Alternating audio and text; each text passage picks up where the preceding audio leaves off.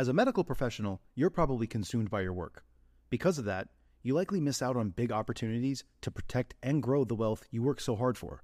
Luckily, through passive real estate investing, you can place your capital in the hands of trusted syndicators who do all the legwork while you sit back and let your money work for you. Syndicators like Ascent Equity Group. Ascent Equity Group is led by three medical professionals turned full time real estate investors who have secured a quarter of a billion dollars in assets in just three years. And their latest opportunity, Sunrise in Chandler, is open now. Sunrise in Chandler is an exciting 177 unit value add multifamily opportunity in the affluent city of Chandler, Arizona. This Class B asset in a Class A location was secured at a significant discount and is already cash flowing out of the gate, with 89% of the units still in need of renovation. Sunrise in Chandler is close to meeting its capital raising goal and will be closing soon. So if you'd like to learn more, visit ascentequitygroup.com forward slash best deal to schedule a call. That's A S C E N T equitygroup.com slash best deal. This opportunity is open to accredited investors only. Essentially, to network and to do something. And I always say, do something and do it now. And that doesn't mean necessarily to buy a house right now, but do something to move you towards that goal. Best ever listeners, before we get into today's episode, I'm pleased and honored to be introducing you to Trevor McGregor. You recognize his name. He's been on the show multiple times. Just search Trevor McGregor, Joe Fairless, and you'll hear his interviews that I did with him, and he has a lot of value during those interviews. Well, he's had a lot of value in my life. For the last five years, I have hired him to be a consultant to help me with my real estate business and just personal stuff too as a life slash business coach. And he's taken my game to a different level. Before I hired him, I had four single family homes. And oh, by the way, I was also single. Fast forward to today, my company controls over $300 million worth of real estate. And I am happily, happily married. Clearly, results are going to vary, but he has helped me in five years do things that I didn't even have on my radar. So I suggest that you speak to Trevor McGregor if you're looking to take your real estate investing business to the next level. If you've had success and are looking to build on that success, then he's your guy. Go to trevormcgregor.com or coachwithtrevor.com and you'll be able to apply for a conversation with him. Coachwithtrevor.com. We used to do a free consultation. We got too many free consultations, and he actually is pretty full with his consulting program. And he's very conscientious about the value that he adds. He wants to add tremendous value. So he's being very selective with the people who he does work with. So go to coachwithtrevor.com and apply to have a conversation with him and then you two can decide if it makes sense to work together or not and hire him as a consultant. It has impacted my life in a tremendously positive way.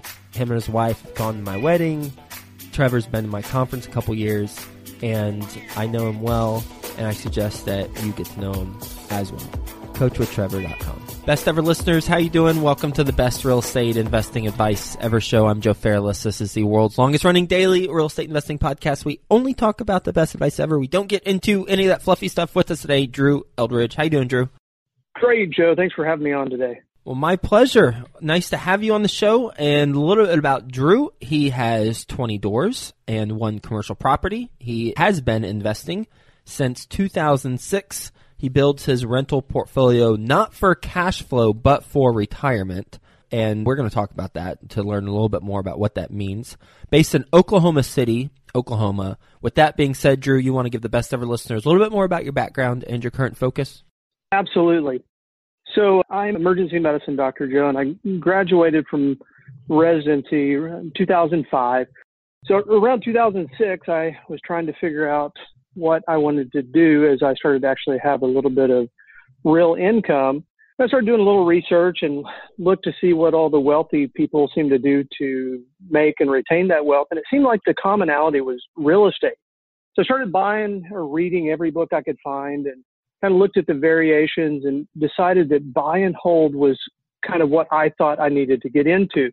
So that was 2006. I bought one property after a few months of doing some research. I knew from reading that I didn't want to have the analysis paralysis. So I jumped in there and bought one. which of course was my worst deal to date, but uh, it got the ball rolling. And I bought a few over the next, I think, seven years or so. After that, decided I need to look at this more as a business. How can I increase my efficiency on this? It kind of went from what I refer to, Joe, as like a hobby real estate investor to actually trying to be serious about it. Mm-hmm. And what transpired after having that mindset shift? Well, I basically bought 13 more doors in about 18 months time period. What I did was I just started networking. I said, I've got to learn more. And for me to think that I can kind of get this figured out on my own is just silly. So what I started doing is I started reaching out to people that I knew were kind of where I wanted to be and just trying to figure out what would be the best play.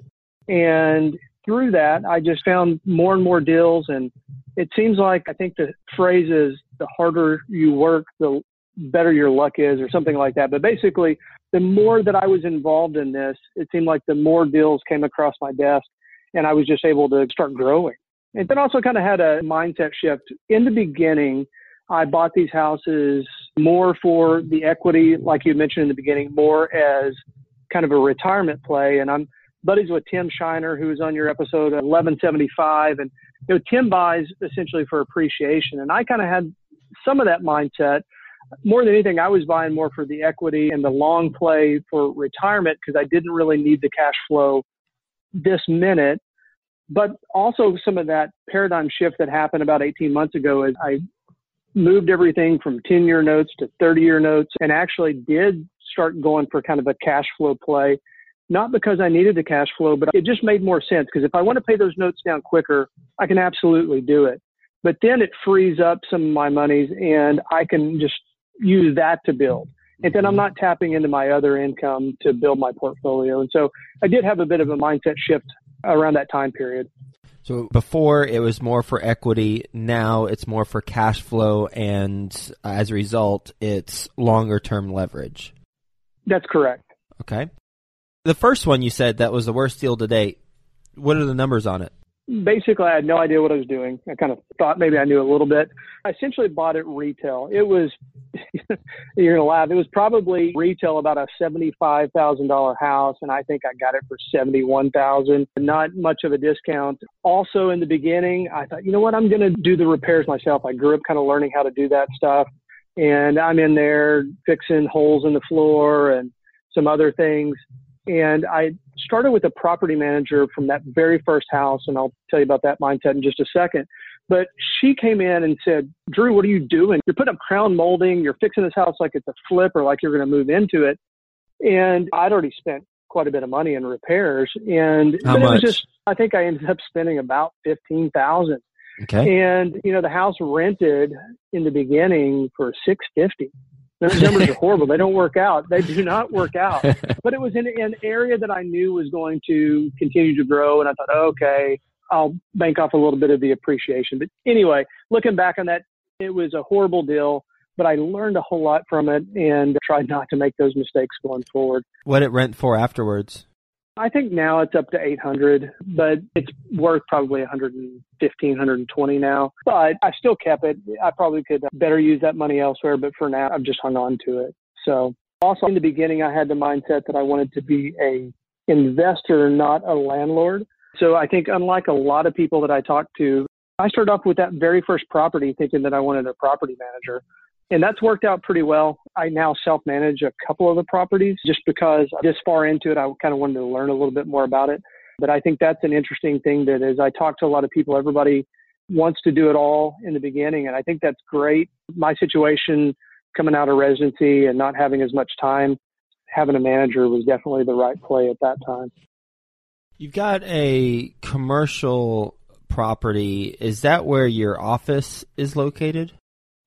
No, I'm a partner in a Brazilian Jiu Jitsu gym. We started a few years ago, and as we grew our membership and increased our numbers, we went from borrowing a mat to a three year lease on a building that we had a, a place. And then about a year ago, we were able to buy a commercial property, me and my partner on the gym. And that's kind of my first foray into commercial. Now, the benefit is that I know the tenant and it's a single tenant, it's us. but it's actually been a great property so far and it cash flows and we built equity in it and it's been a good deal. You are a business partner in the Brazilian Jiu Jitsu gym, and then you, as a company, also purchased the commercial property? That's correct. Okay. And then we rented it to ourselves. Is it at market rent? It is. We're able to justify that in cash flow, and so it works well. Oh, yeah, absolutely.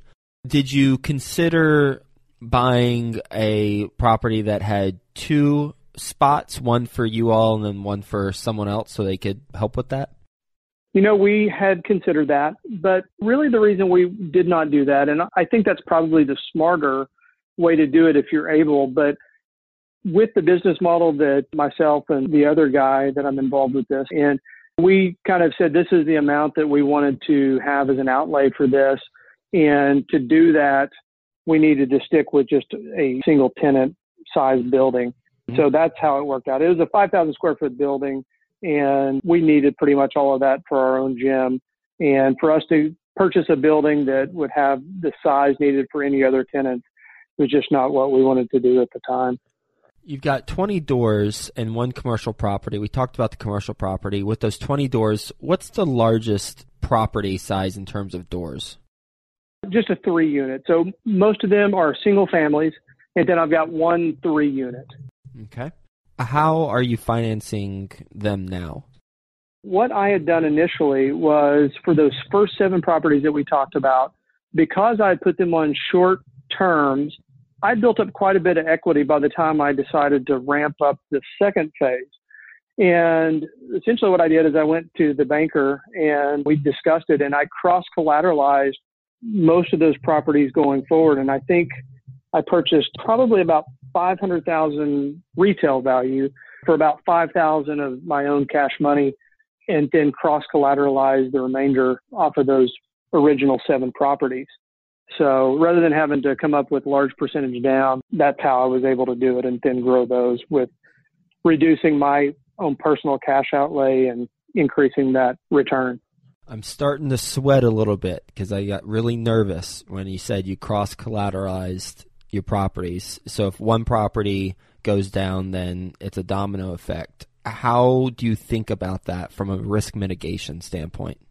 That's a very good point. So a couple of things here. So number one, going forward on all these properties, I've bought them at a low enough cost that I feel that that's less of a concern because when you look across my portfolio, I'm leveraged at about 50%, even with that. So I think with those numbers, that doesn't concern me as much as it should. Now, if I were considerably more leveraged, then yes, I absolutely don't think that that's a smart play. But I think as it stands with where my numbers are, that's not much of a concern for me at this point. Also, the other thing is I'm in a little bit different situation than some. I have a decent W 2 income that if I ever got in a real bind, I'm fortunate enough that I can cover some eventualities, at least for the short term. But you're exactly right. There is certainly a risk involved with that strategy. Do you plan on continuing to buy properties around one to three units, or are you changing your approach? I would absolutely love to move into multis, and that's kind of on the horizon. For 2018, that's my plan is that I would like to educate myself a little bit better about that and try to figure it out. This, you know, three unit, even though it's kind of a multi, I mean, it, it technically is, but it's not the same as buying a, a, you know 16, 20 unit property. That's kind of my next goal. That's what I would like to look into and learn and, and move into. What was the tipping point for you that triggered the epiphany of I want to move from a hobby to a business? I think some of it had to do with just kind of my disappointment with medicine. The thought that ultimately in my job, I get paid when I show up. And if I want something else to grow a business, there's no one that's going to come to me and say, Hey, Drew, this is what you need to do to grow passive income. And I knew from my previous properties that had the potential to do it. And short of me going back to school or starting some other business, that was my best opportunity to build that passive income. And then the other thing, Joe, is that I'm a physician. So if my kids want to inherit something or a business from me. There's not one. I mean, they could go to school, but I don't truly have a practice they might inherit. At least with real estate, there is a business that, you know, I may continue to grow that they could be a part of. And in fact, my 12 year old bought a house last year and I'm trying to teach them and give them something that they can grow into as well. I saw that bullet point in your bio and I was going to ask you about that. Please elaborate on how your 12 year old bought a house. I've got three boys, 10, 12, and 15 and it's been about a year and a half ago now. We were taking a trip, and I had told my boys, I said, I will pay you $50 to read a book, but I get to choose it. And my 12 year old is a big reader. He's the one that's a little more on the intellectual side, or at least loving to read. So he read Rich Dad, Poor Dad for Teens. And part of the $50 was we have to have a good conversation about it where you can explain the points. So I had to read the book, of course, too. And he started telling me about depreciating assets and and liabilities and just truly kind of the understanding of what the point it was trying to get across. And the boys had also been going around with us to all these rental properties for the past several years. And they have some money set up in what's called a DRIP account. And, and for your best ever listeners that may not be familiar, that's dividend reinvestment plans, essentially where you purchase stocks and you can usually purchase them direct and they reinvest the quarterly dividends at a discount. So it's compounding interest and dollar cost averaging. And we started that when they were younger and told family and friends, hey, whenever you give gifts of money and things like that, we're going to end up putting that in stocks. And so we had done that over the years. And then also, I think $50 contribution monthly just was sucked out of our account to make it automatic. And so Cooper had about 20 something thousand dollars that he knew he couldn't touch until he was 18. But he said, Hey, dad, reading that book and talking about real estate, what if I use that money to buy a house? Could I use it before? I said, Well, maybe so. I said, But you're going to have to try to figure out all the numbers. And essentially, I'm not going to do it for you, is what I mm-hmm. told him. So we started going out. We'd grab lunch. We'd go make a list of properties. We'd go walk through.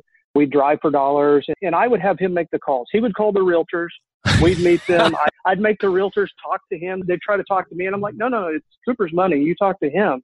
So by the end of it, he's actually talking about foundation. There's a crack here. Do you think that's a foundation problem? And trying to estimate repairs as much as a 12 year old can. Yep. I mean, but yeah. it was really good. And so the naysayers, and there's only been a few, fortunately, for whenever I've kind of told people about this, but we did have to title it in our names. After talking with lawyers and the title companies, they said it's a huge issue to try to put the minors on the LLC or, or on the contract. So they just said title it to him at 18. And that's what we did. But we used his money. None of it was from us. He had to pay for the repairs. We checked him out of school to go to the closing. You know, even um, though he wasn't signing, I, they had to explain it to him. We did use our property manager, but he goes through the statements and looks and sees what the expenses are. Now, he's always like, "Can I have some of that cash flow to buy a dirt bike?" and we give him a little bit to make it worth his while, but most of it goes back to basically resupply that dividend reinvestment plan that we started for him with the hopes that he can do it again in a year or so. Mm-hmm. And Joe, I think the thing is, is even if nothing ever comes about it, he's got a house that he can take some cash flow through college or sell at some point for a down payment on his own house. But even better, what if he takes to this and wants to start doing some real estate himself? Oh, something already has come about it. That's incredible. He's already learning the core principle of Rich Dad Poor Dad, where if you want a liability, then you buy an asset and have that asset pay for the liability. So you want a dirt bike? Okay. Well, your house can pay for your dirt bike or in rich dad poor dad terms, your asset can pay for your liability. He's already starting to see that firsthand. That's amazing. A hundred percent. And it's funny that you say it because I mean that's exactly how he justifies things. The amount of cash flow, and he's like, okay, how many months of cash flow until I can blah blah blah, you know. And my 15 year old is, is jealous. Uh, more, yeah, he's more social. Doesn't really care. You know, he's like, I can't sit down and read those books and do that. And at some point, he may, but as he watches his brother get a little cash, he's starting to say, well, maybe I do need to do that. What book was that that I need to read, Dad? Mm-hmm. So we're trying to get him involved. And then, of course, the 10 year old still not quite there on comprehension of all this, but we'll, we'll get there. We'll see. So it's been what fun. What are the numbers on your 12 year old's house? The house that we found for him was a HUD property. When we first looked at it or called about it, it was still in uh, owner occupant status. And it was funny because we had kind of just run the numbers on it because we basically, he and I would go through the numbers on most anything we looked at. And we had come up with a number, and then the realtor called me like right after he had gone to bed and said, Hey, this goes to investor status tomorrow. Do you want me to put an offer in? So I gave it to her and it got accepted. And it was basically we paid fifty five thousand for the house. So I had to figure up his down payment. And then we initially had factored in about three thousand in repairs. And I think there was an additional three because the HVAC needed to be replaced. So the retail value, of course, for what that's worth, is about eighty-five thousand for that house, and he's renting it for eight hundred a month. Mm-hmm. So I think he's all in for out of his own cash. I think seventeen or eighteen thousand or so, and say he's renting it for eight hundred a month. But the total acquisition cost, I think, was sixty-two or so. When you take a look at the generational wealth component and you see what you're building and what your family's building, how do you protect that from an asset protection standpoint? What do you have in place or what will you have in place? Honestly, Joe, that's one of the things that I think is very important and probably something that I'm a little lackadaisical about. This is all in an LLC, but I really don't have a whole lot beyond that. I mean, I've got some umbrella insurance policies as well, but there's really not much beyond that. And as I've started to network and meet people like Tim Shiner and meet local real estate investors here in Oklahoma City, I'm taking little tidbits from each of them. And that's one of the things that's on my list of I probably need to improve. Just like I always tell people that I talk to about real estate, I'm like, network, network, network. I went and had lunch with a guy as I kind of started to try to ramp this up. And he looked at me and said, Well, show me your numbers. And I did. And he said, Well, why is your insurance number so high? And, and essentially told me I need to switch to a commercial policy and save me about 7000 a year.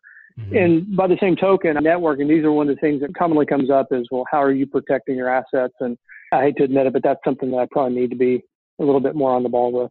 Based on your experience as an investor, what is your best real estate investing advice ever? My best real estate investing advice ever is essentially to network and to do something. And I always say, do something and do it now. And that doesn't mean necessarily to buy a house right now, but do something to move you towards that goal. I don't care if that's going out and buying a book, buying a journal to start taking notes in, but do something and do it now. Because I see too many people that say, Hey, I want to invest in real estate, but they don't network. They don't bother to take it beyond just talk. Mm-hmm. Absolutely. It reminds me of the phrase that Tony Robbins says, when would now be a good time? And it scrambles your brain a little bit. It's like, wait, what? When would now be a good time? So, okay, I, I get it. Thank you. We're going to do a lightning round. You ready for the best ever lightning round? Let's do it. First, though, a quick word from our best ever partners. If you want to hire the guy who I hire to help me with my real estate investing business, then go to coachwithtrevor.com. That's coachwithtrevor.com. The Real Estate Innovators podcast explores innovation in commercial real estate technology, design, and development. They celebrate the companies and innovators who are changing the business of commercial real estate and are inspiring the future of how we work, live, and play. Find out more at the realestateinnovators.com. Okay, best ever book you've read. Never Split the Difference by Chris Voss. It's a book about negotiation. It's something that I have to constantly go back and look at. And just this past week, it saved me $16,000 on a RV purchase. so, highly recommend that book. And I interviewed Chris about 10, 15 episodes ago, I think, that's when it released. But if you just Google Chris Voss, Joe Fairless, that interview will come up. Best ever deal you've done that wasn't your first and wasn't your last? It was, again, by virtue of starting to take this serious and tell people that I'm a real estate investor. At the hospital, there was a nurse that came to me and said, I want to rent my house that I have left over from my divorce. And I said, here's how you do it. And she came back to me about six months later and said, will you just buy this house? And I said, okay, tell me the numbers. And it values at about 70,000. And she said, I owe 38 on it. Will you go ahead and just pay off the mortgage and you can have it? I know those numbers aren't super sweet for probably a lot of your best ever listeners. Yeah, they are. Me, it was a That's great. incredible. It was a great. Okay, well, it was a great deal. And here's the other thing too, and this just goes to show you the power of that networking. So that was a year and a half ago. About two weeks ago, her mom, of all people, contacted me and said, "Hey, are you still buying houses?" Sure. She said, "I have a friend whose mom died. She's got this house. She just can't bear to deal with it." And the same sort of thing. Tell me the numbers. She wants 85 for it. And I go and talk to her and I got it for 82.